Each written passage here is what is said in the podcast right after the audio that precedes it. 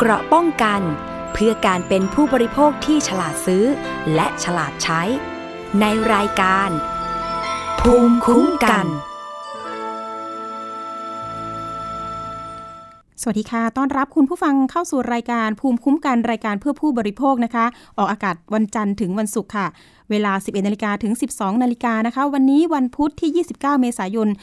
2563 ค่ะ พบกับดิฉัน อภิคณาบุราริศค่ะ คุณผู้ฟังสามารถรับฟังแล้วก็ดาวน์โหลดรายการได้ที่ www thai pbs podcast com แล้วก็สามารถโหลดแอปพลิเคชัน Thai PBS Radio Fanpage นะคะ หรือว่า www.facebook.com/thaipbsradiofan นะคะ หรือว่ามีเรื่องราวแจ้งร้องทุกนะคะ ก็แจ้งมาได้ที่รายการ สถานีประชาชน 027902111 ค่ะ มีหลายคู่สายรวมไปถึงมีทาง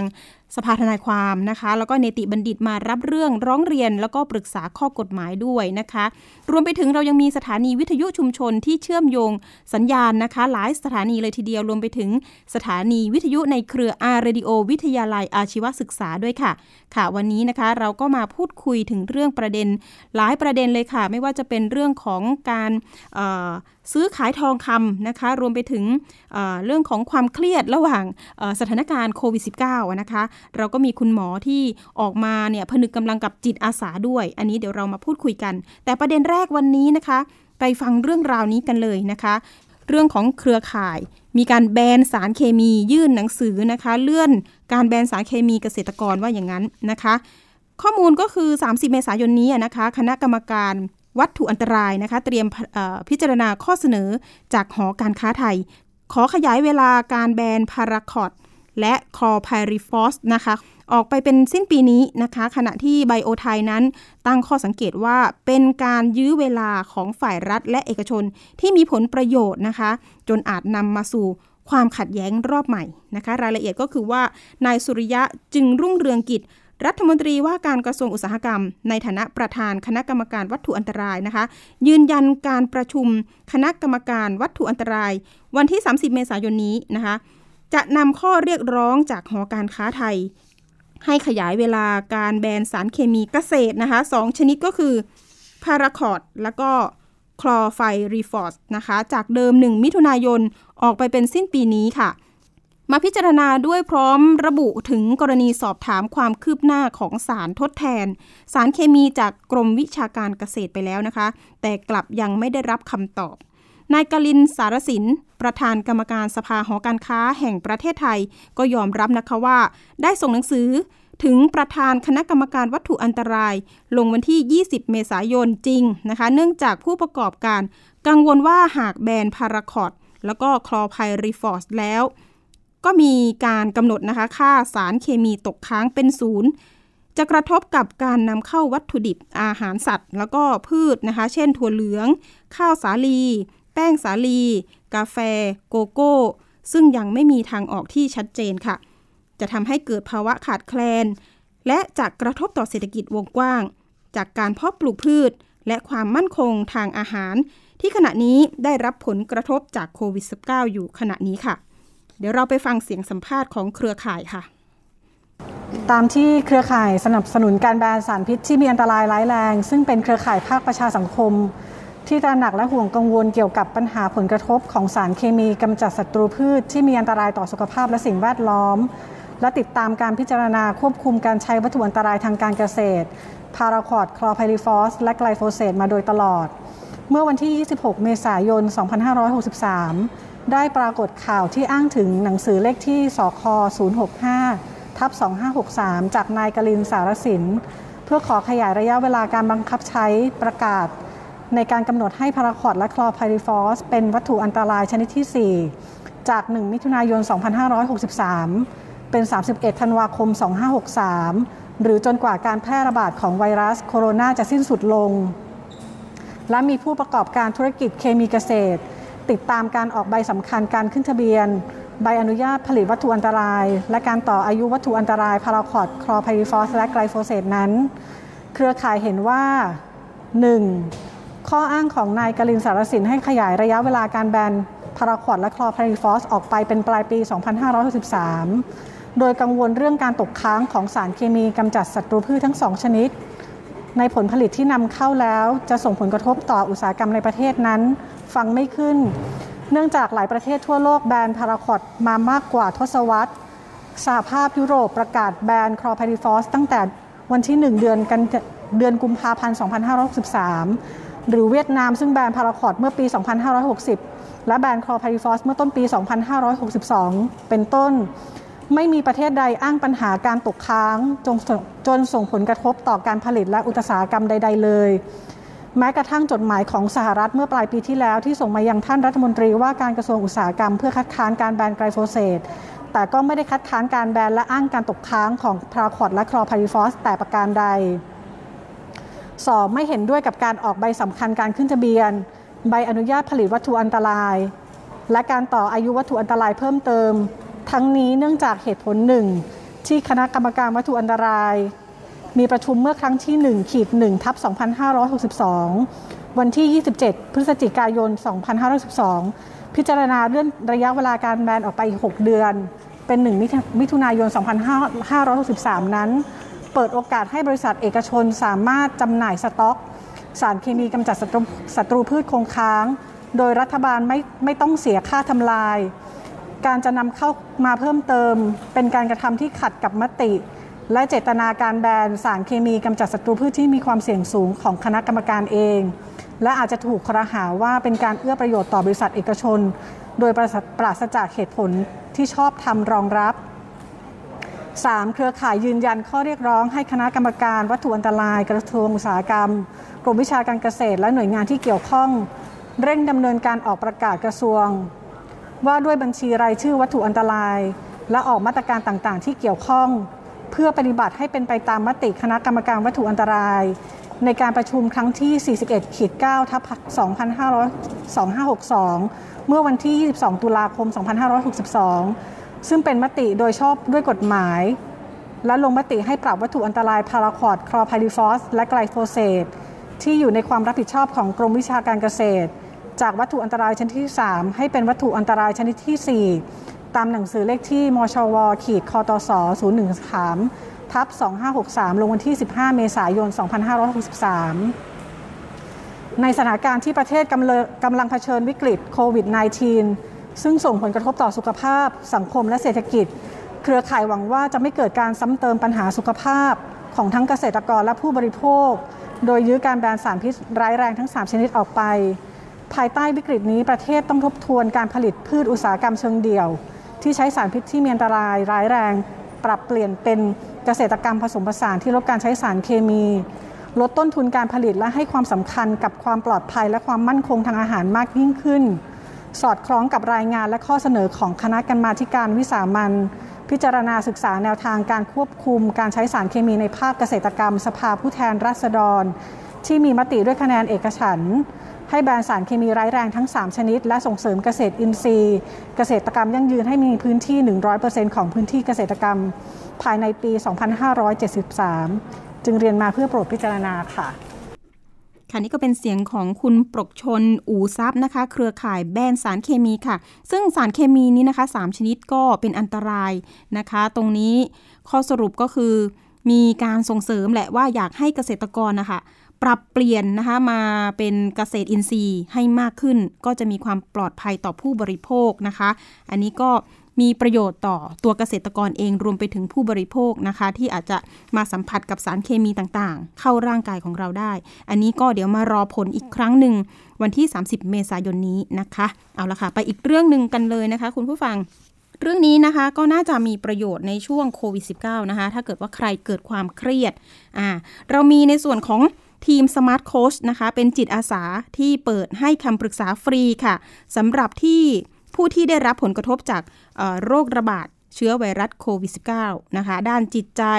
นะคะ คนที่ตกงานหรือว่าตึงเครียดกับสังคมณตอนนี้นะคะ เดี๋ยวเรามีรายงานมาให้คุณผู้ฟังได้รับฟังกัน แล้วก็เดี๋ยวเราไปพูดคุยกับคุณหมอกันค่ะ ผ่านมานานกว่า 20 วันแล้วที่ทีม Smart Coach จิตอาสา ในนามของบริษัท Smart Coach Intelligent ประเทศไทยจำกัด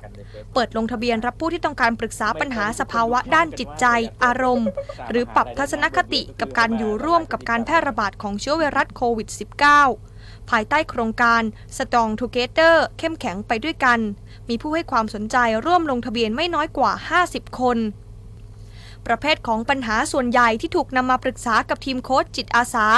คือการปรับสภาพจิตใจให้ดีขึ้นในช่วงอยู่บ้าน การถูกพักงาน การวางแผนชีวิตหลังจบสถานการณ์โควิด -19 ทั้งหมดจะถูกเก็บเป็นความลับหลังปรึกษาปัญหา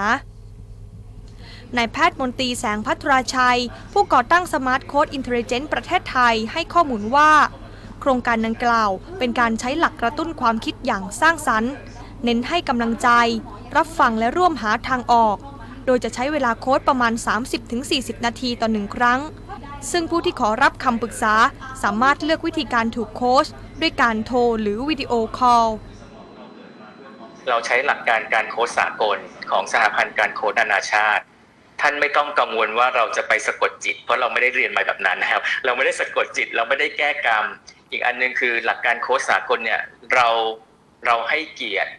กับทุกท่านที่มารับการโค้ชแล้วทุกเรื่องที่คุยกันจะเป็นความลับ ซึ่งอันนี้เป็นมาตรฐานวิชาชีพ แล้วก็เป็นจรรยาบรรณของโค้ชสากล ใช้กระบวนการโค้ชเข้าไปกระตุ้นสมอง เพื่อให้เกิดความคิดอย่างสร้างสรรค์ คือไม่กลัวที่จะคิดมองไปข้างหน้า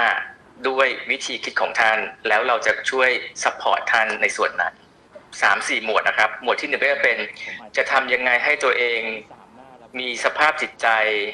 ที่ดีขึ้น ตอนนี้จิตยังตกอยู่ทำยังไงถึงจะอยู่แล้วประคับประคองความรู้สึกตัวเองได้ดีขึ้นในสถานการณ์แบบนี้ ซึ่งไม่รู้จะอีกนานแค่ไหนกฎของการโค้ชคือการห้ามปรึกษาหรือให้คำแนะนำเกี่ยวกับเรื่องผิดศีลธรรม ผิดกฎหมายและการเมือง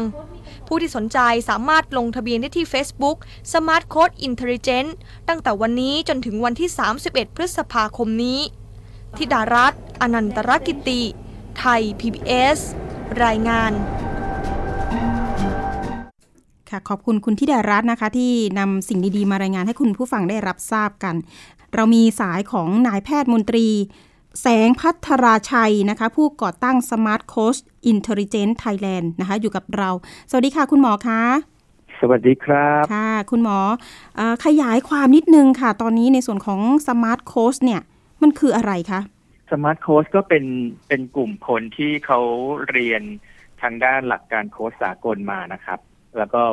ทุกท่านเนี่ยเขาก็จะมีเรื่องของเขาจะมีงานประจำของเขา บางท่านเป็นผู้บริหาร บางท่านเป็นซีอบางท่านเป็นครูอาจารย์มหาวิทยาลัย บางท่านก็จะเป็นคุณหมอค่ะคือมีหลากหลายอาชีพที่เขาที่เขาสนใจในศาสตร์ของการพัฒนาศักยภาพของตนเอง แล้วก็เอาไปช่วยคนอื่นด้วยครับอืมค่ะ โดยเฉพาะสถานการณ์ตอนนี้หลายครอบครัวเกิดความเครียดนะคะ คุณหมอ เศรษฐกิจใช่ครับการงานบางคนตกงานนะคะ คุณหมอครับค่ะ ตรงนี้คุณหมอใช่อยากจะให้คำแนะนำยังไงบ้างสำหรับคนที่เกิดความเครียดนะตอนนี้ค่ะ คืออันที่หนึ่งเนี่ย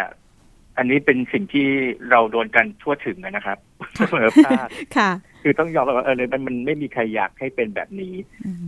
ผค่ะมว่าเนื่องจากผมเป็นก็เป็นหมอทางสมองด้วยอะนะอื ผมจะค่ให้ทางลัดเลยแล้วกันว่าจริง ๆ แล้วเนี่ยหนึ่งเราทำใจยอมรับให้ได้ก่อนว่ามันเกิดขึ้นแล้วค่ะฮะอันหนึ่งคือยอมรับความจริงให้ได้ อันที่สองคือก็เรียกสติตัวเองให้เร็วที่สุดอืมวิค่ะธีคุณเรียหกมอสติตัวเองให้เร็วที่สุดเนี่ยเราก็อย่าไปหมกมุ่นกับอะไรที่มันเป็นลบๆมากนัก เพราะมันเกิดขึ้นแล้วอะครับ ค่ะ เราลองมองหาอะไรที่มันเป็นบวกบวกๆเป้าหมายใหม่ เป้าหมายระยะสั้นวันต่อวัน ต่อสัปดาห์หรือต่อเดือน ลองคิดถึงภาพว่าถ้าเหตุการณ์เนี้ยมันค่อย ๆ ดีขึ้นดีขึ้นเรื่อยๆ เราจะต้องเตรียมตัวอะไรบ้างเพื่ออะไรอย่างเงี้ยครับ อืมค่ะ คุณหมอตอนนี้การรับลงทะเบียนแล้วก็มีผู้ที่สนใจเข้ามาปรึกษาแล้วใช่ไหมคะ เป็นยังไงบ้างเอามีแล้วครับเอ่อเอ่อวันนี้วันนี้ก็มีประมาณเกือบสิบท่านแล้วนะครับอ๋อค่ะแต่ว่าเรามีโค้ชถึงห้าสิบห้าท่าน แล้วก็แต่ละท่านก็ก็มีเวลากับวันที่ ที่แจ้งมาแล้วว่าเขาสะดวกวันไหนบ้างอาจบางท่านอาจจะสะดวกหลายวันเลย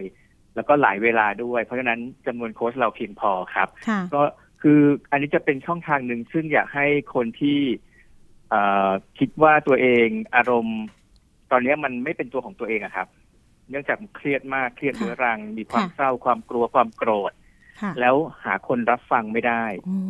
เอ่อเราหนึ่งข้อหนึ่งเนี่ยโค้ชจะเป็นผู้ฟังที่ดีมาก โค้ชจะไม่ตำหนิท่านเลย ว่าทำไมคิดแบบนี้ล่ะ อย่าคิดแบบนี้สิอันเนี้ยเราเราไม่พูดแบบนั้นเด็ดขาดเพราะว่าเราเข้าใจว่าแต่ละคนเจออะไรมาไม่เหมือนกัน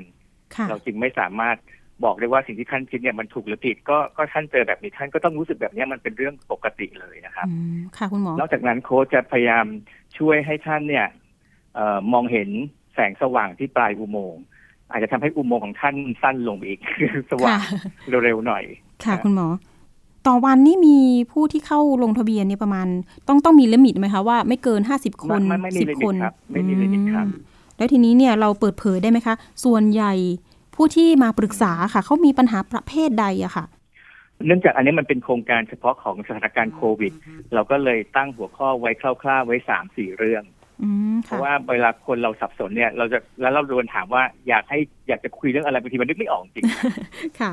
จริงไหมฮะเวลาเราสับสนมากๆอีลุงตุงนางเนี่ยเราจะคิดไม่ออกว่าอืมเฮ้ยคำถามง่ายๆแต่ทำไมเราตอบไม่ได้ เราก็เลยตั้งตั้งหัวข้อไว้เป็นตุ๊กตาไว้สักสองสามเรื่องค่ะเอ่อเรื่องที่หนึ่งก็คือเรื่อง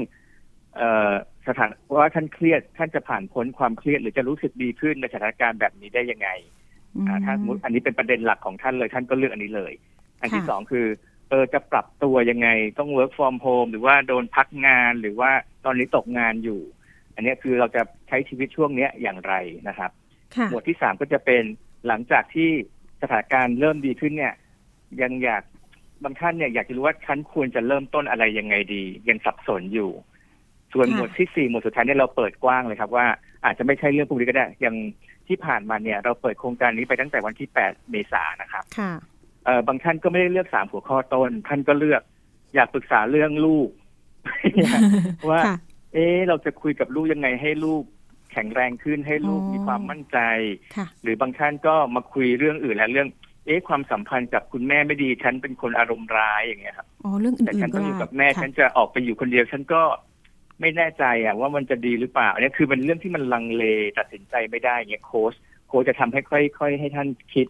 ทีละ step อืมทีละ step ค่ะแล้วท่านจะตอบตัวเองได้เลยว่า อ๋อฉันอะไรคือ คำตอบที่ดีที่สุดและเหมาะสมที่สุดสำหรับตัวท่านค่ะครับ เอ๊ะอย่างอย่างพิธีกรดำเนินรายการเนี่ยอาจจะมีความเครียดว่าเฮ้ยตอนนี้ ครอบครัวพี่ชายกำลังตกงานค่ะคุณหมอ อันนี้ปรึกษาได้ไหมคะ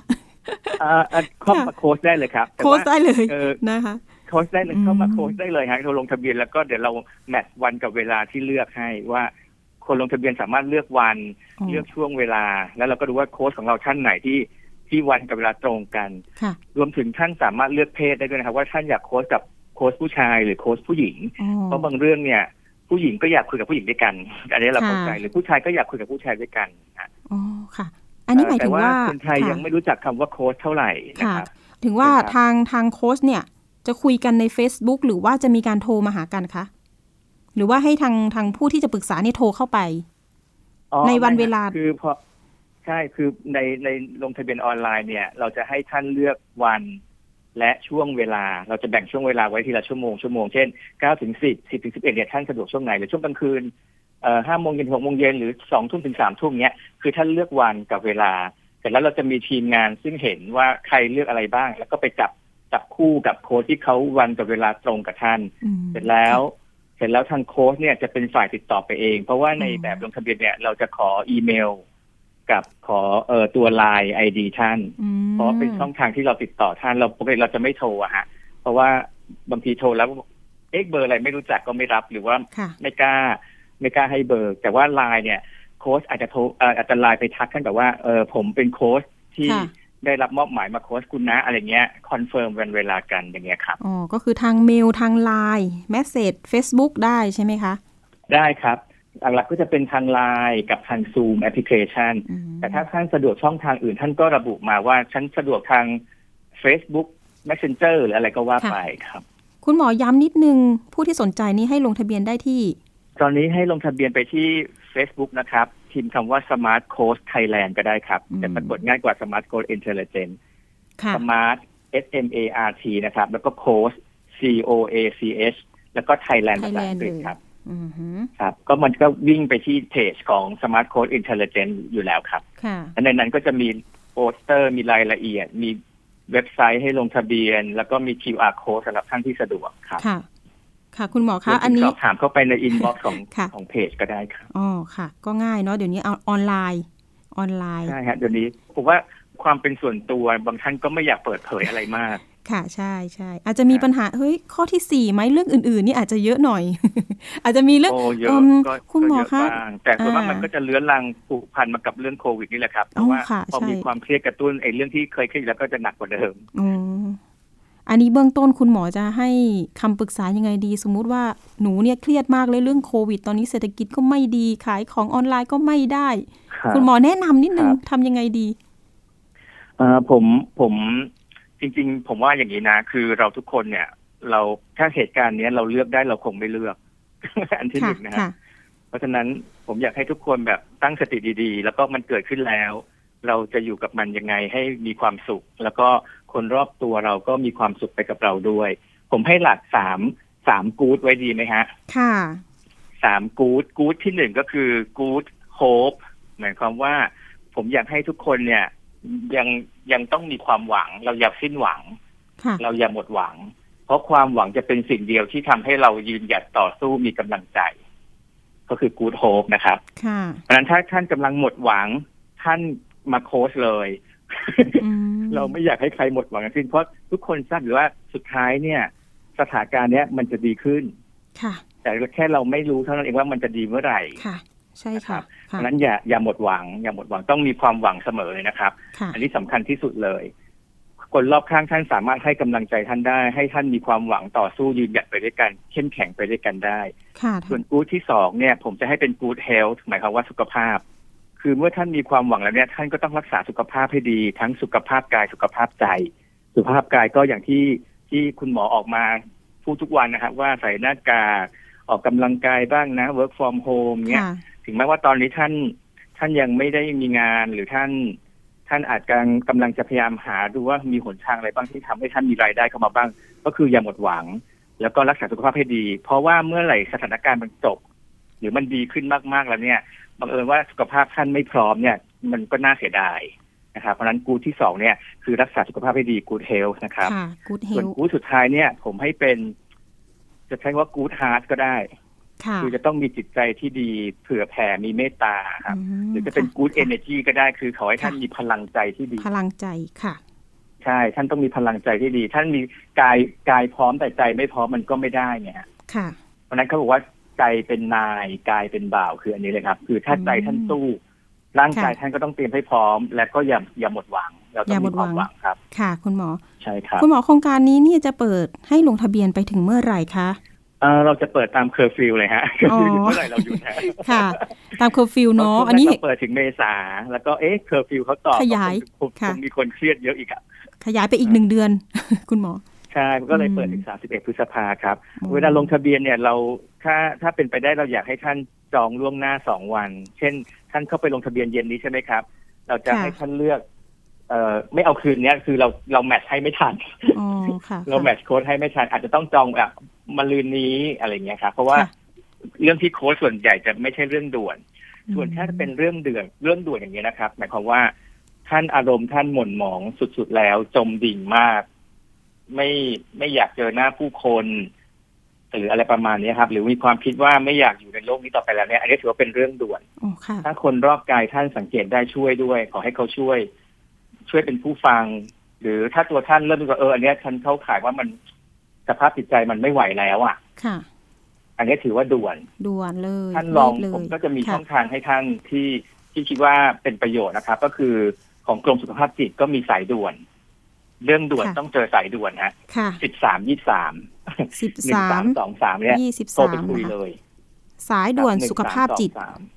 ใช่ครับ นะคะ ก็ตลอด 24 ชั่วโมง เพราะฉะนั้นถ้าคิดว่ามันไม่ไหวแล้วเนี่ย ค่ะ รอโค้ชไม่ได้ ผมก็เห็นด้วยนะ คือถ้ามันเป็นเรื่องด่วนๆ มาก ๆ เนี่ยท่านใช้สายด่วนดีกว่าค่ะ นะครับ หนึ่งสามสองสามหรือว่าท่านนัดไปโรงพยาบาลเลย ไปเจอผู้เชี่ยวชาญด้านค่ะอารมณ์ ค่ะ อืม ได้ อันนี้ก็เป็นครับข้อมูลแล้วก็ข้อแนะนำที่ดีมากเลยนะคะ ในช่วงวิกฤตแบบนี้ ค่ะ วันนี้ขอบคุณนายแพทย์มนตรี แสงพัทราชัยมาก ๆ เลยนะคะ ครับค่ะขอบพสระวัสคุณดีมากค่ะครับคุณหขมออให้ทุกคนมีความสุขนะครับค่ะขอบคุณค่ะครับสวัสดีค่ะสวัสคดีรัค่ะบค่ะนี่ก็เป็นนายแพทย์มนตรีแสงพัทราชัยผู้ก่อตั้ง Smart Coach นะคะ Intelligent Thailand หรือว่าหมอสมองนั่นเองนะคะ ก็มาให้ข้อมูลดีๆสำหรับผู้บริโภคนะคะ ที่มีภาวะความเครียดนะคะ ไปไหนก็น่าจะเจอคนที่เครียดนะช่วงนี้ เอาละไปเรื่องต่อไปกันเลยนะคะ เป็นเรื่องที่ทางสคบเนี่ยก็ออกมาเตือนนะคะ เตือนผู้บริโภคเช็คราคาทองก่อนขาย จะได้ไม่เสียเปรียบทางร้านนะคะ มันก็มีดราม่านะคะก่อนหน้านี้เนี่ยมีผู้ร้องเรียนนะคะ ในเรื่องของไปขายรักไปขายทอง แต่ปรากฏว่าโดนกดราคานะคะ ร้านทองซื้อถูกกว่าท้องตลาดไหม หรือว่าซื้อ ถูกกว่ากฎหมายที่กำหนดไหมนะคะก่อนหน้านี้ก็จะมีคณะกรรมการองค์การอิสระเพื่อการคุ้มครองผู้บริโภคภาคประชาชนหรือว่าคออปชนะคะ ร่วมกับมูลนิธิเพื่อผู้บริโภคก็มีการติดตามปัญหาเรื่องนี้นะคะ เพราะว่ามีการร้องเรียนเรื่องการขายทองรูปพรรณนะคะไม่ได้ราคานะคะ อย่างบาทหนึ่งเมื่อก่อนเนี่ยอาจจะขายราคาตกรับซื้ออยู่ที่ 23,000 บาท เรื่องนี้นะคะ เรามาอัปเดตกันดีกว่าว่า จะมีการแก้ไขยังไงนะคะ จากทางหน่วยงานที่เกี่ยวข้องนะคะ เดี๋ยวเราไปพูดคุยนะคะกับทาง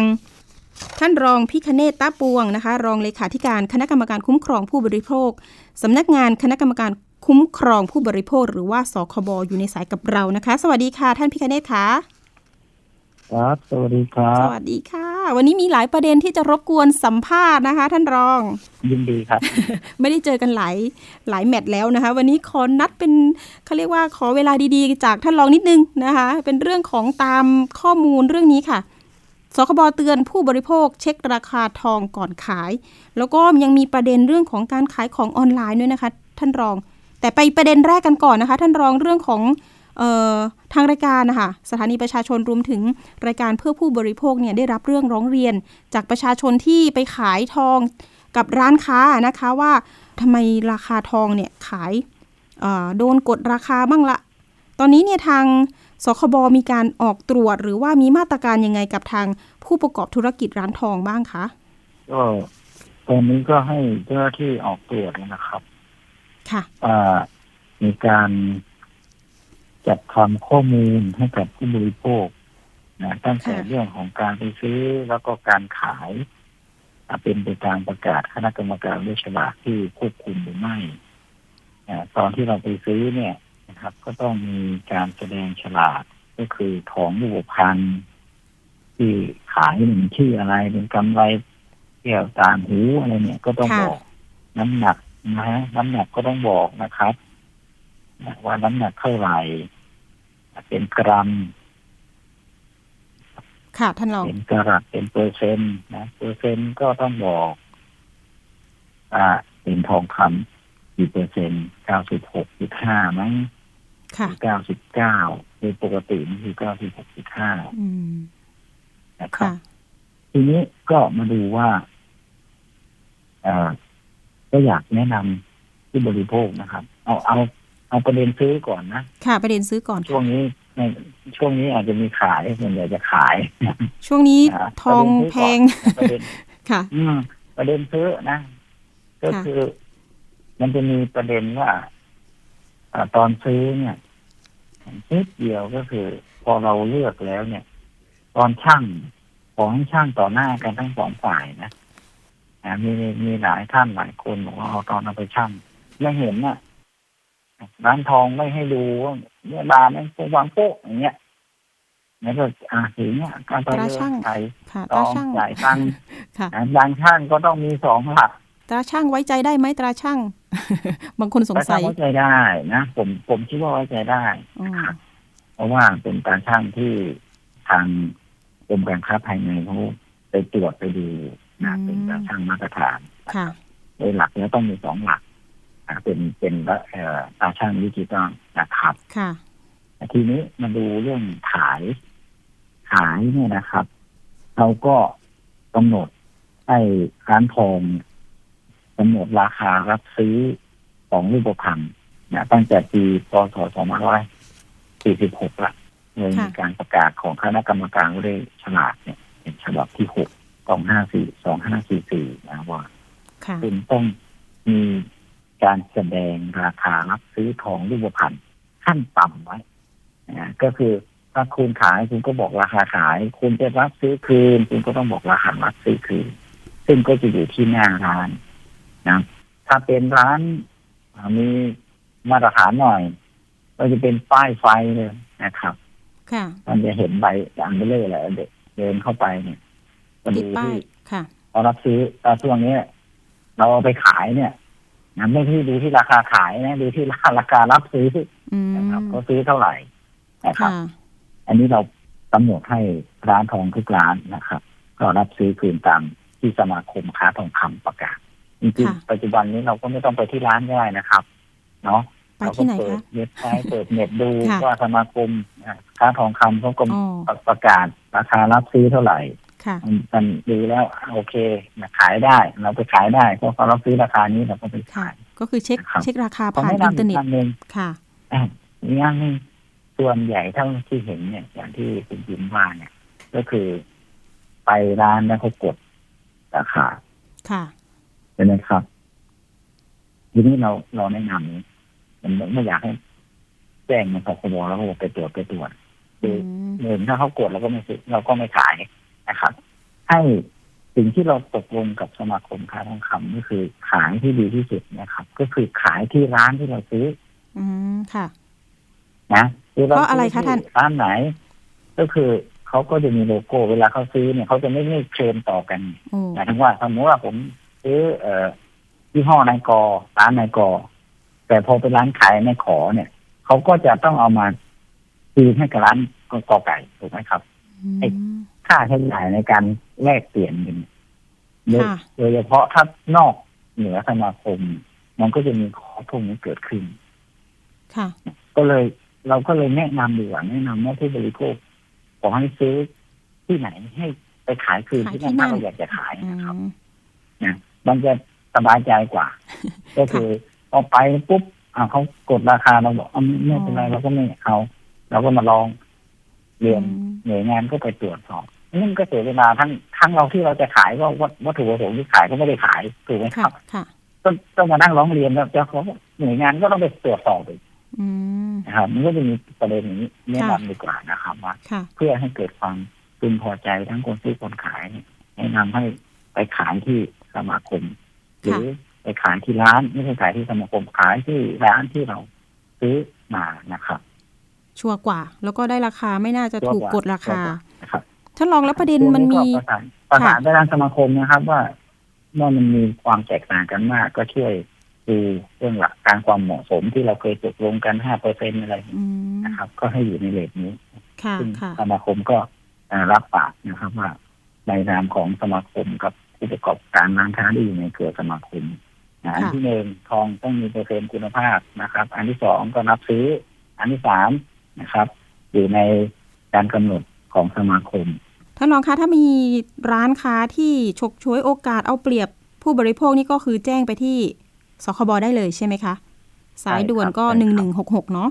มีอีกประเด็นหนึ่งอันนี้ทางรายการสถานีประชาชน แล้วก็รายการเพื่อผู้บริโภครับเรื่องมาโดยตลอดเลยค่ะ ก็เรื่องจะเป็นการขายของออนไลน์ รวมถึงการส่งพัสดุออนไลน์นะคะให้มีความปลอดภัยนะคะจากโควิด แล้วก็มันจะมีในส่วนของ ซื้อขายออนไลน์เนี่ยส่วนมากตอนนี้ก็ขายหน้ากากขายเจลทางแอปพลิเคชันดัง ๆ ก็โดนหลอกกันมีค่ะ มีการร้องเรียนเข้ามา อันนี้ท่านรองอยากจะมีการแนะนำยังไงสำหรับผู้ที่ขายของออนไลน์ก่อนละกันค่ะอ่าต้องหลอกลวงต้องแนะนำค่ะวันนี้เราเราแยกผลิตภัณฑ์เนี่ยออกเป็นสามสามประเภทใหญ่ๆอันที่หนึ่งก็คือเวชภัณฑ์นะเป็นพวกที่เจลล้างมือ เรื่องหน้ากากอนามัยบางทีก็จะเป็นเรื่องอ่าเอาผลิตภัณฑ์ที่เกี่ยวข้องกับเสริมอาหารสุขภาพอะไรเนี่ยค่ะมาขายด้วยนะเป็นยาเป็นอะไรจริงๆมันขายไม่ได้ในช่องทางนี้อืมนะครับงั้นก็เอามาโพสต์ขายที่นี้อ่าการกำกับดูแลเรื่องเรื่องเวชภัณฑ์เนี่ยอยู่ในการกำกับดูแลของกระทรวงสาธารณสุขเราก็ร่วมมือกับสบสบรับเรื่องจะส่งไปให้สาธารณสุขนะครับเพื่อไปตรวจสอบดำเนินการอ่าอะไรที่ ขายไม่ได้ผ่านออนไลน์ก็ก็ถูกดำเนินคดี แล้วก็แจ้งให้พวกตลาดกลางทั้งหลาย เว็บไซต์ที่เปิดเนี่ยเข้าลง อันที่สองก็คือผลิตภัณฑ์ที่เกี่ยวข้องกับสินค้าทั่วไปวันนี้เราอยู่บ้านใช่ไหมครับเราออกค่ะไปช้อปปิ้งไม่ได้ค่ะก็จะสั่งวันนี้วันนี้สั่งเยอะที่สุดค่ะเท่าที่เห็นก็คือไอ้แบตเตอรี่ยนกันการไกลตัดผมอ๋อนะฮะโอ้โหตอนนี้สั่งกันเยอะเหรอคะกระดาวเลยนะครับ ตั้งแต่ราคา ราคาหลักร้อยหลักพันอ่าอืซื้มอค่ะบางทีก็ซื้อมาของไม่มีคุณภาพบางทีอืมใช้ครั้งเดียวจะเคลมจะคืนจะคืนไม่ได้ ถ้าเป็นตลาดที่เป็นตลาดออนไลน์ที่จดทะเบียน ไม่ว่าจะเป็นอีคอมเมิร์ซไม่ว่าจะเป็นตลาดแบบตรงที่เจดกระสอบกระบอนแบบนี้เขาเคลมสินค้าได้เขามีลูกค้ามีอะไรที่สามารถที่จะอ่าร้องเรียนมาที่สคบแล้วก็สคบก็แจ้งไปในเรื่องเคลมสินค้า หรือตัวของระบบเองก็มีระบบการเคลมสินค้า เราก็ค่ะสามารถที่จะเคลมสินค้าได้ อีกอันหนึ่งก็คือสั่งอาหารนะครับ delivery ค่ะเป็นลิเวอรี่ทั้งหลายค่ะนะครับทางสคบเองก็เป็นห่วงในเรื่องนี้อยู่ไม่น้อยนะครับ ว่า การที่จะเราอยู่บ้าน แล้วก็อาหารจะมาถึงถึงมือถึงปากของผู้ค่ะบริโภคเนี่ยอืมต้องมั่นใจว่ามันปลอดภัยปลอดภัยค่ะ มันก็ต้องเริ่มตั้งแต่กระบวนการเรียกว่า กระบวนการผลิต ก็คือร้านอาหารร้านค้าต่างๆค่ะนะครับ ไม่ว่าจะเป็นเรื่องของกรมอนามัยของควบคุมโรคก็ต้องไปดูผู้จัดการโดยเฉพาะกรมอนามัยก็ต้องดูสถานอืที่ร้านมให้มันถูกสุขลักษณะค่ะท้องถิ่นก็ค่อยๆไปดูเพราะว่าเปิดร้านเปิดอะไรก็ต้องไปขออนุญาตจากท้องถิ่นนะครับท้องถิ่นก็ไปกำกับดูแลตรงนี้ ทีนี้เราจะมาถึงมือมายังไงล่ะ เพราะเราก็ต้องสั่งผ่านแอปพลิเคชันค่ะแพลตฟอร์มทั้งหลาย หรือสั่งจากผู้ประกอบการนั้นโดยตรงที่เขาสามารถที่จะส่งได้ หรือบางทีก็ฝากมาเป็นพัสดุเลยเป็นการค่ะซีลการอะไรต่างๆคนขนส่งก็ต้องเอ่อสะอาดไว้ใจได้นะเรียกว่าไว้ใจได้ค่ะเลยแหละรวมถึงค่าส่งด้วยค่ะ ว่าแพงไปไหมค่ะ ท่านรองนะฮะค่ะเรื่องค่าส่งเรื่องค่าส่งก็อีกอันหนึ่งอืนะมคือเราเราก็มาคุยกันสุดท้ายเนี่ย ประเด็นก็คือเรื่องเรื่องความปลอดภัยเรื่องราคา ก็เทรนตั้งแต่ร้านค้าผู้ขนส่งไปยันมีผู้บริโภคจะปลอดภัยได้ยังไงผู้พอจะรับจะต้องห่างกันเท่าไหร่ค่ะชื่นเท่าไหร่อย่างเงี้ยนะค่ะอันเนี้ยพวกเนี้ยเราดำเนินการโดยการทำปฏิญญาร่วมกัน เราไม่ได้อืมบังคับเป็นกฎหมายนะครับ แต่เราร่วมมือกับค่ะเอ่อผู้ประกอบธุรกิจเนี่ย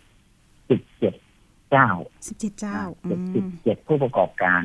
อะมีทั้งเรื่องการส่งพัสดุมีทั้งการเรื่องที่เป็นทำเป็นแพลตฟอร์ม แล้วก็เป็นผู้ผู้รับส่งอาหาร และค่ะผู้ที่ทำอาหาร แล้วก็มีกระบวนการมีเอ่อบริการจัดส่งค่ะนะก็มีสามแบบนี้เราก็มาร่วมกันว่า อันที่หนึ่งนะอาหารคุณต้องปลอดภัยนะ อันที่สองคุณต้องไว้ใจได้นะคือไว้ใจได้นี่คือก็ต้องมีมาตรฐานในเรื่องของการ ที่จะคนส่งก็ต้องทำความสะอาดทั้งตัวคนทั้งอุปกรณ์ค่ะการส่งก็ต้องมีระยะห่าง การเก็บเงินก็ต้องมีวิธีการที่จะเก็บเงินผ่านแอปดีกว่าไม่ให้คิดกันค่ะนะครับค่ะภาชนะจิตผนึก อะไรทั้งหลายค่ะนะก่อนส่งอาหาร ก็ต้องขอให้มันติดนิดคิดอะนะครับอืมค่ะไม่ใช่โอ้โหกว่าจะมาถึงเรานี่มอไซค์วิ่งเปิดห้านะก่อนอย่างเนี้ย ไม่กินแล้วค่ะ อันนี้เอาคืนเลยนี่โอ้โหคนส่งนี่สตันเลยนะคะรับไม่ได้นะค่ะท่านรัรบองไม่ได้เลยครับเพราะเราเห็นค่ะท่านรองกว่าจะมาถึงเราเนี่ยเราไม่เห็นนะท่านนะค่ะใช่ไหมครับ ค่ะท่านรองคะสี่ต้าห้าโลเนี่ยครับผมได้ค่ะ เดี๋ยวอยากให้ท่านรองทิ้งท้ายในช่วงสถานการณ์โควิด -19 แบบนี้ค่ะ อยากให้กำลังใจผู้บริโภครวมถึงผู้ประกอบการต่างๆ เลยเนี่ย อย่าเอาเปรียบผู้บริโภคอย่างไรค่ะ ทิ้งท้ายนะครับอ่าสคบก็เป็นห่วงผู้บริโภคนะครับ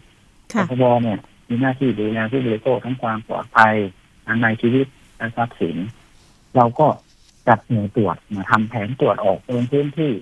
ไม่ได้ตรวจจับนะครับมันอืมเราเห็นความเดือดร้อนทั้งทั้งผู้ประกอบการทั้งคนซื้อคนขายเนี่ย เราก็ไปแนะนำสิ่งที่ถูกจริงไหมการที่จะไม่ดำเนินคดีเนี่ยหลักการของเราก็คือแนะนำให้ถูกเชื่อเราเถอะอันนี้เป็นอันแรกนะครับค่ะคนที่เยอะบากกว่าแรงจริงๆเนี่ยนะครับบางทีไปเตือนสองรอบสามรอบยังยังไม่ค่ะถึงไม่อือเนี่ยนะอย่างนี้ก็ต้องดำเนินการนะครับอืมถ้าร้ายแรงกว่านั้นก็ต้องตำรวจด้วยใช่ไหมคะครับค่ะท่านรอใช่ง ก็จะค่ะแจ้งตำรวจแจ้งตำรหวจน่วยงานที่เกี่ยวข้องไปและดำเนินการอยดำเนินคดีอืมอันนี้อันนี้ต้องเรียนว่า เราจะใช้ละมุนละม่อมที่สุดนะใช้ค่ะแนะคำแนะนำคำเตือนสุดท้ายเราก็ไปฝากทางฝั่งผู้บริโภคนะครับ ว่าเอ่อท่านก็ต้องระมัดระวังตัวเองด้วยนะครับ การซื้ออะไรก็ต้องเลือกคุณภาพมาตรฐานค่ะกลับไปอีกนิดเดียวนะที่ฝากเนี่ยวันนี้มีการซื้อขายที่เป็นสินค้าทั่วไป แล้วสินค้าไม่มีคุณภาพท่านซื้อ บนแพลตฟอร์ม หรือบนเอ่ออะไรที่ไม่สามารถที่จะระบุตัวตนได้บางทีขายโค้ดแล้วคุณรู้ไหมว่าไอที่เขาโพสต์มาเนี่ย คุณเคยตรวจสอบไหมว่าต้นตอบริษัทเขาชื่ออะไรอยู่ตรงไหน เขาไม่มีข้อมูลพวกนี้มาเลย มีโฆษณาว่าไอ้สินค้านี้นะลูกดีมากเลยสั่งซื้อค่ะได้เลยแม้ว่าจะเก็บเงินปลายทางนะอ่าแล้วสุดท้ายของไม่มีคุณภาพค่ะแล้วเวลาจะเคลมมันเคลมไม่ได้นะครับอืมก็นี่ฝากผู้บริโภคนะครับซื้อสินค้าเลือก นะเลือกช่องทางที่ถูกต้องคือจดทะเบียนตรวจสอบได้นะครับค่ะวันนี้เราพิมพ์ขึ้นมาก็ตรวจเลยว่า บริษัทมีชื่อบริษัทไหมอ่าถ้าไม่มีชื่อบริษัทมีเอ่อบริษัทจดทะเบียนไหมค่ะนะครับถ้าพวกนี้ถ้าไม่มีขอแนะนำถ้าเขาอย่าซื้อนะครับ เพราะว่าท่านมาร้องเรียนในเสือเขาบอกก็ยากลำบากที่จะตามตัวบัญชีค่ะมาจากไหนก็ไม่รู้แหล่งไหนก็ไม่รู้อันนี้ฝากไว้ ผู้ประกอบการเองก็ดีนะครับได้ขอค่ะหนึ่งยืนยันตัวตนแสดงความบริสุทธิ์ใจในการเสนอขายสินค้าค่ะไม่ต้องกระมิดกระเมียนนะครับ เราทำดีอยู่แล้วค่ะขอให้นำเสนอสินค้า แล้วก็รับผิดชอบต่อผู้บริโภคมันมีโอกาสเสียโอกาสเอเลอร์ได้อืมดังนั้นถ้ามันมีก็ขอให้ท่านแสดงความรับผิดชอบผู้บริโภคก็พร้อมที่จะเอ่อให้อภัยท่านนะขอให้ท่านได้แสดงความรับผิดชอบพวกนี้อ่าแล้วผมผมคิดว่าปคบค่ะก็จะช่วยนะครับในการประสานความร่วมมือทั้งที่บริโภคและผู้ประกอบการ ให้ได้ซื้อสินค้าอย่างมีคุณภาพแล้วก็ผู้ประกอบการเองค่ะก็ได้ได้อะไรอะได้กำไรกำไรกำไรตามอัตราภาพการความเหมาะสมของค่ะค่ะสิ่งที่ท่านได้จำหน่ายขายไปครับ ได้ค่ะ ก็เรียกได้ว่าอย่าซ้ำเติมในช่วงสถานการณ์แบบนี้กันเลยนะคะ เอาละค่ะ วันนี้ขอบคุณนะคะ ท่านรองพิคเนตตาปวงมาก ๆ รองเลขาธิการคณะกรรมการคุ้มครองผู้บริโภคนะคะ วันนี้ขอบคุณมาก ๆสำหรับข้อมูลที่เป็นประโยชน์ต่อผู้บริโภคค่ะท่านรองคะ สวัสดีค่ะครับท่านรองสวัสดีครับสวัสดีครับค่ะ ก็เป็นประโยชน์นะ หลากหลาย ท่านที่มีปัญหานะคะ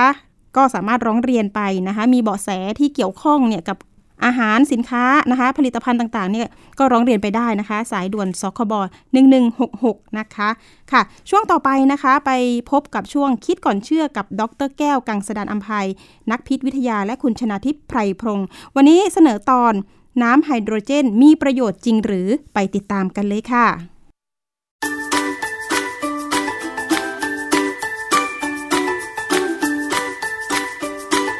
ช่วงคิดก่อนเชื่อ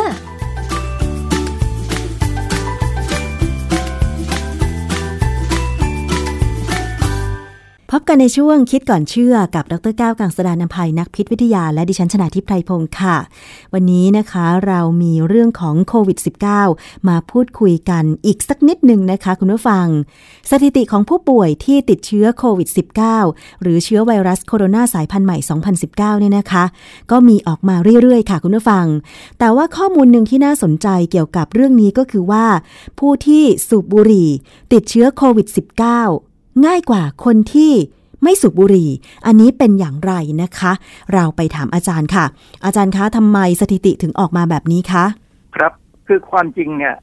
ข้อมูลเนี่ยมันจะมีทั้งสองฝั่ง ข้อมูลส่วนใหญ่ จะบอกว่าคนที่สูบบุหรี่เนี่ยนะหรือติดบุหรี่เนี่ยเมื่อติดเชื้อโควิดแล้วเนี่ย จะติดง่ายกว่าค่ะและเป็นหนักกว่า แต่ว่าก็มีข้อมูลอีกนิดหน่อยไม่มากนักอะนะ ที่บอกว่าคนสูบบุหรี่เนี่ย ติดเชื้อน้อยกว่า ซึ่งผมฟังแล้วผมก็รู้สึกประหลาดใจอะนะว่าทำไมเขาคิดอย่างนั้น แต่ว่าก็มันเป็นงานวิจัยแบบแบบหนึ่ง ซึ่งผลออกมาแบบนั้นจริง ๆเขาก็ตีพิมพ์แบบนั้น แต่ส่วนใหญ่เนี่ย ถ้าเราเข้าไปดูในงานวิจัยที่ตีพิมพ์แล้วเนี่ย ตั้งแต่ประมาณ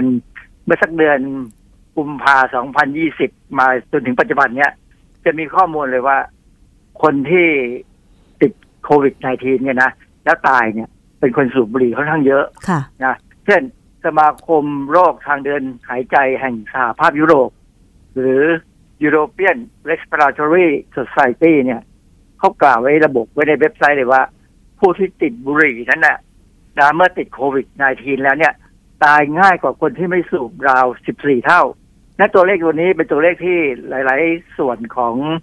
คนที่ทำการรักษาพวกติดโควิดเนี่ยนะเขาก็เอาไปอ้างกันในบทความงานวิจัยตลอดเวลาเลยว่า คนที่สูบบุหรี่แล้วเนี่ยจะติดง่ายกว่า แต่มันมีเหตุผล เดี๋ยวเราจะดูว่าเหตุผลมันคืออะไรนะ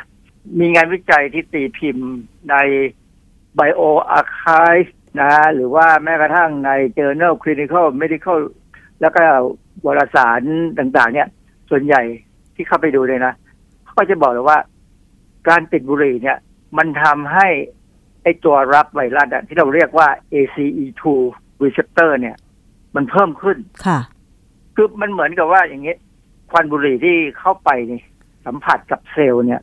ทางเดินอาหารทางเดินทั้งหมดเนี่ยนะพอ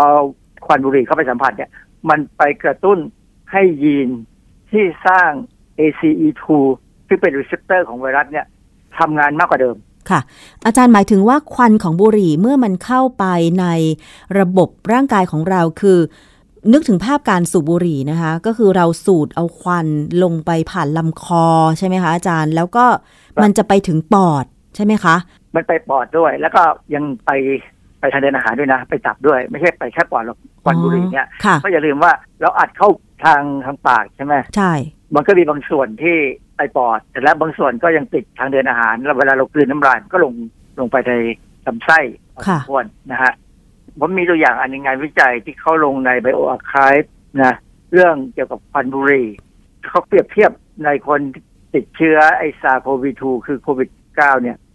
มันมี receptor สูงขึ้น เขาศึกษาในหนูก่อน แล้วก็ไปศึกษาในเนื้อเยื่อปอดของคน คือหนูเนี่ยเขาเอาหนูมาแบ่งเป็นกลุ่มๆ แล้วให้ได้ควันบุหรี่ ซึ่งเขาเตรียมควันบุหรี่ไว้ โดยการใช้การสูบบุหรี่เทียม มันมีวิธีทำมีเครื่องมือเลยนะฮะ แล้วเขาก็เอาควันบุหรี่เนี่ยไปทำให้เจือจางเป็นลำดับลำดับลำดับ โดยขนาดต่างๆกัน จากนั้นเนี่ย หนูแต่ละกลุ่มก็จะได้ควันบุหรี่แต่ละความเข้มข้น นานห้าเดือน ค่ะทำห้าเดือนเลยนะ อันนี้เป็นงานวิจัยล่วงหน้าก่อนจะมีโควิดที่ซ้ำนะเขาทำเสร็จแล้วเนี่ยเขาก็เอาเซลล์ของหนูเนี่ยมาดูค่ะก็พบว่า ACE2 receptor เนี่ย มันเพิ่มขึ้นตามเวลาที่ได้รับควันบุหรี่ คือรับนาน ก็จะมี receptor สูงค่ะแล้วหนูที่ได้รับควันบุหรี่สูงสุดเนี่ยนะ มันจะมีไอ้เจ้า receptor เนี่ยเพิ่มขึ้นเป็น80เปอร์เซ็นต์ค่ะของหนูที่ไม่ได้รับควันคือสูงมากขึ้นอะค่ะ80เปอร์เซ็นต์อืมอาจารย์แล้วงานวิจัยเขาอธิบายไหมคะว่าทำไมยิ่งได้รับควันบุหรี่นาน ACE2 receptor มันถึงเพิ่มขึ้น มันไปทำปฏิกิริยาอะไรอย่างไรคะอาจารย์ คือมันไม่มีคำอธิบายในบทความที่ผมกลับอันนี้นะ แต่มีบทความอื่น เขาอธิบายคล้าย ๆ กับที่คุณน้ำถามค่ะนะเขาเขาทำแค่อันนี้เขาทำแค่ว่าในหนูที่ได้ควันบุหรี่ไม่เท่ากันค่ะเอ receptor ก็เพิ่มขึ้นไม่เท่ากัน ถ้าเวลายาวออกไป receptor ก็จะเพิ่มขึ้นมากขึ้นค่ะเขามีวิธีวิธีวิเคราะห์วิธีศึกษาได้ว่า receptor มันเพิ่มขึ้นยังไงนะฮะทีนี้พอเขาได้ผลจากสัตว์ทดลองในหนูแล้วเนี่ย ว่ามันเพิ่มขึ้นเขาก็มาตรวจสอบเนื้อเยื่อปอดของคนที่สูบบุหรี่ค่ะกับคนที่ไม่สูบบุหรี่ก็หมายความว่าคนนั้นตายไปแล้วอะนะค่ะก็ไปเอาปอดคนตายเนี่ยมาดู ก็พบว่าปอดของคนที่สูบบุหรี่เนี่ย ก็มีตัวรับคือ ACE receptor เนี่ย สูงกว่าคนที่ไม่สูบบุหรี่ค่ะ40เปอร์เซ็นถึง50เปอร์เซ็นเพราะฉะนั้นตอนนี้มันก็สรุปในระดับหนึ่งว่าควันบุหรี่เนี่ย เป็นตัวกระตุ้นการที่มี ACE receptor ให้สูงขึ้น ถ้ามี receptor สูงขึ้น เมื่อไวรัสเข้าไป มันก็เข้าไปในเซลล์ได้ง่ายขึ้นอืมแล้วออกฤทธิ์ได้ร้ายแรงขึ้น อันนี้เป็นตรงไปตรงมาเลยนะฮะค่ะก็มีการศึกษาใน Journal Clinical Medicine เนี่ยปี 2020 เนี่ยฮะเขาก็พบว่าคนที่ติดบุหรี่นั้นเนี่ยมี ACE2 receptor เนี่ย สูงขึ้นโดยปกติโดยเฉพาะในเซลล์ทางเดินหายใจค่ะของคนที่ติดบุหรี่นะ และอีก กลุ่มหนึงคือคนที่เป็นโรคปอดอุดกั้นเรื้อรัง คือคนที่เป็นโรคนี้ส่วนใหญ่ก็จะสูบบุหรี่แหละแต่ว่าบางคนก็อาจจะเป็นเพราะว่าเขาไม่ได้สูบบุหรี่ก็จริง แต่เขาทำงานแล้วเขาได้รับสารพิษเข้าไปในทางเดินหายใจอือฮึคือมันมีงานบางอย่างเนี่ย ที่ต้องสัมผัสกับสารพิษที่อยู่ในอากาศ อาจารย์ ทีนี้สารพิษอื่น ๆ มันมีความคล้ายกับควันของบุหรี่เหรอคะ ถึงทำให้ผู้ที่ได้รับสารพิษนั้นถึงมี ACE2 receptor เพิ่มมากขึ้นนะคะ ควันบุหรี่เนี่ยมันมีสารก่อมะเร็งเป็นร้อยค่ะ แต่คนบางคนทำงานเนี่ยเขายังเช่นทำงานในโรงงานทำพลาสติกบางชนิด ซึ่งมีระบบการระบายอากาศไม่ดีเนี่ย พลาสติกเนี่ยตัวที่จะเอามาใช้ทำเป็นพลาสติกเนี่ย มันเป็นสารก่อมะเร็งแทบทั้งนั้น ค่ะ เพราะฉะนั้นถ้าโรงงานนั้นไม่ทันสมัยพอไม่มีการที่จะเอาพวกควันที่หลงเหลือที่มันหลุดรอดออกมาจากกระบวนการผลิตให้ทำให้เป็นพลาสติกเนี่ย ก็จะมีมีสาร ที่เป็นตัวเริ่มของพลาสติกเนี่ยซึ่งมันเป็นเราเรียกว่าเป็นพวกโมโนเมอร์เนี่ยมันจะลอยอยู่ในอากาศ ซึ่งค่ะพวกนี้มักจะก่อให้เกิดการเป็นมะเร็ง แต่ก่อนที่จะเกิดเป็นมะเร็งมันก็อาจจะไปกระตุ้นไอ้เจ้า receptor อะไรพวกนี้ก็ได้ค่ะคือ receptor เนี่ยมันมีตัวที่จะกระตุ้นได้หลายตัวค่ะนะฮะหรือบางคนเนี่ยเป็นพันธุกรรมอืมพันธุกรรมเนี่ยทำให้ ACE2 receptor เนี่ยสูงกว่าคนอื่นเขาอ๋อนะค่ะเพราะนั้นงานนี้ก็เป็นตัวบอกเหมือนกันว่าไอ้เจ้า receptor เนี่ยเป็นตัวสำคัญที่ต้องระวัง คำถามที่ว่าทำไม ACE2 receptor บนผิวเซลล์ของคนที่สูบบุหรี่เนี่ยทำไมถึงสูงขึ้น ก็มีงานวิจัยใน Med Archive ปี 2020 เนี่ยเขาก็ศึกษาเรื่องนี้โดยตรงเลย แล้วผลของเขาเนี่ยเขาสรุปออกมาว่าไอ้เจ้าควันบุหรี่เนี่ย มันไปกระตุ้นยีนที่สร้างโปรตีน ซึ่งมาทำหน้าที่เป็น ACE2 receptor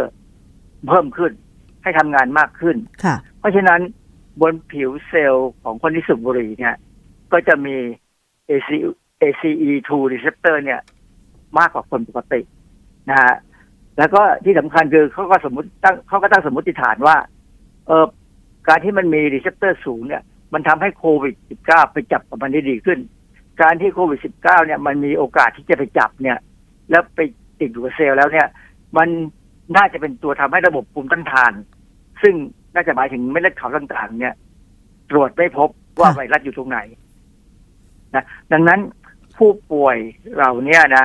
ถึงแม้ยังไม่มีอาการเนี่ยแต่จะเป็นไอ้เจ้าที่เขาเรียกว่าเป็น carrier หรือเป็นตัวพาเป็นผู้นำพาเนี่ยค่ะเอ่อทำให้ไปให้ติดคนอื่นได้ หรือว่ากลับมาป่วยซ้ำได้อีก หลังจากที่เป็นแล้วหาย แต่ว่ายังมีไวรัสไปติดอยู่ตามเซลล์ต่างๆ ที่ยังไม่แสดงอาการค่ะแล้วมันมาแสดงอาการทีหลัง อ๋อ ค่ะ อาจารย์คะ อันนี้เป็น นอกจากการเพิ่มขึ้น นอกจากคนที่มีโอกาสติดโควิด -19 เพิ่มมากขึ้น จากปัจจัยที่ ACE2 เพิ่มจากปัจจัยที่ ACE2 receptor มันเพิ่มมากขึ้น ตัวที่จะไปกระตุ้น ACE2 receptor ให้เพิ่มขึ้นนอกจากควันบุหรี่ แล้วมันมีอะไรอีกบ้างคะที่สามารถไปเพิ่มขึ้นนะคะเอ่อความจริงเนี่ยนะมันมียาความดันหลายตัว ที่ค่ะเราเคยพูดไปแล้ว ที่สามารถกระตุ้น ACE2 receptor นี้ให้เพิ่มขึ้น คือยาเนี่ยต้องทำให้เกิดอย่างนี้ เนื่องจากว่าเวลาเรากินยาลดความดันไปเนี่ยค่ะยานี้ก็จะมีหน้าที่ในการที่จะทำให้ ความดันโลหิตเนี่ยลดต่ำลงได้ด้วยตัวมันเองอันหนึ่งกับการกระตุ้นให้ ACE2 เนี่ยเพิ่มขึ้น ACE ACE2 receptor เนี่ย มันทำงานตรงกันข้ามในในในในมิติหนึ่งที่ทำให้ความดันโลหิตเนี่ยลดลงด้วยค่ะมันเป็นการเสริมกันนะฮะเพราะฉะนั้น คนที่เป็นความดันเนี่ย และกินยาลดความดันบางประเภทเนี่ย ก็จะมี ACE2 receptor สูงขึ้นเขาถึงบอกเลยว่า คนที่ ติดโควิด แล้วมีปัญหาเนี่ยนอกจากสูบบุหรี่แล้ว ยังมีพวกที่เอ่อป่วยด้วยโรคเรื้อรังโรคความดันนะพวกโรคเรื้อรังก็คือความดันนี่แหละตัวหลักเลยนะค่ะเพราะว่าเอ receptor มันสูงและอีกอันหนึงคือเบาหวานแต่เบาหวานเนี่ยเขาพูดในแง่กรณีว่าพวกเบาหวานมักจะมีภูมิต้านทานต่ำค่ะกว่าปกติ ในกรณีของข่าวข้อมูลต่างๆ เกี่ยวกับการที่ว่าคนที่สูบบุหรี่ติดบุหรี่แล้วเสี่ยงกับการติดเชื้อโควิดง่ายขึ้น แล้วก็ติดเชื้อแล้วมีอาการรุนแรงกว่าคนอื่นด้วยเนี่ยนะบางทีมันเป็นโอกาสอันหนึ่งที่ควรจะรณรงค์ให้คนเลิกสูบบุหรี่ค่ะ แต่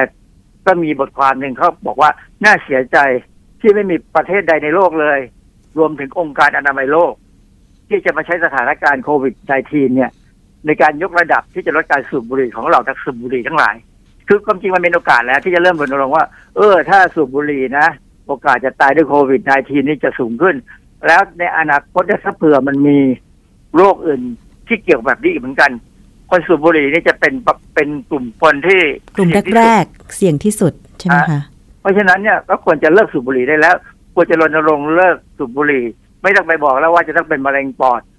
มันไม่ใช่มะเร็งปอดมันมันติดเชื้อตายอย่างนี้ง่ายง่ายง่ายกว่ามะเร็งปอดมะเร็งปอดที่ยังอยู่ได้ตั้งนานเรียกง่าย ๆ ก็คือว่าถ้าใครสูบบุหรี่สูดควัน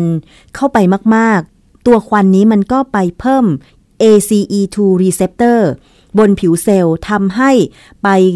จับกับตัวไวรัส หรือเชื้ออะไรก็ตามที่เข้าไปสู่ร่างกายได้ง่าย แล้วก็ถ้าติดแล้วก็จะรุนแรงมากกว่าคนที่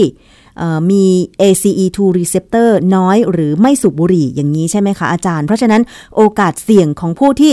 สูดควันเข้าไปมาก ๆ เนี่ย จึงมีมากกว่าคนที่ไม่สูดควันเลยใช่ไหมคะอาจารย์ ครับ อันนี้คือ ก็สรุปเลยว่าคนที่สูบบุหรี่เนี่ยเสี่ยงต่อโรคอะไรก็ตาม ที่ใช้ ACE2 เป็นประตูเข้าไปในเซลล์ค่ะ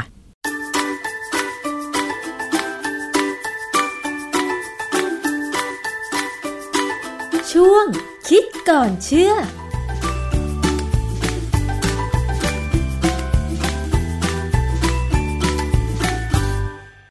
ค่ะ วันนี้ชั่วโมงของอภิคณาหมดลงแล้วนะคะ พบกับอภิคณาได้ใหม่วันพุธหน้าเวลาเดิมนะคะ วันนี้สวัสดีค่ะ ติดตามรับฟังรายการย้อนหลังได้ที่เว็บไซต์และแอปพลิเคชันไทย PBS Radio ไทย PBS ดิจิทัล Radio วิทยุข่าวสารสาระ เพื่อสาธารณะและสังคม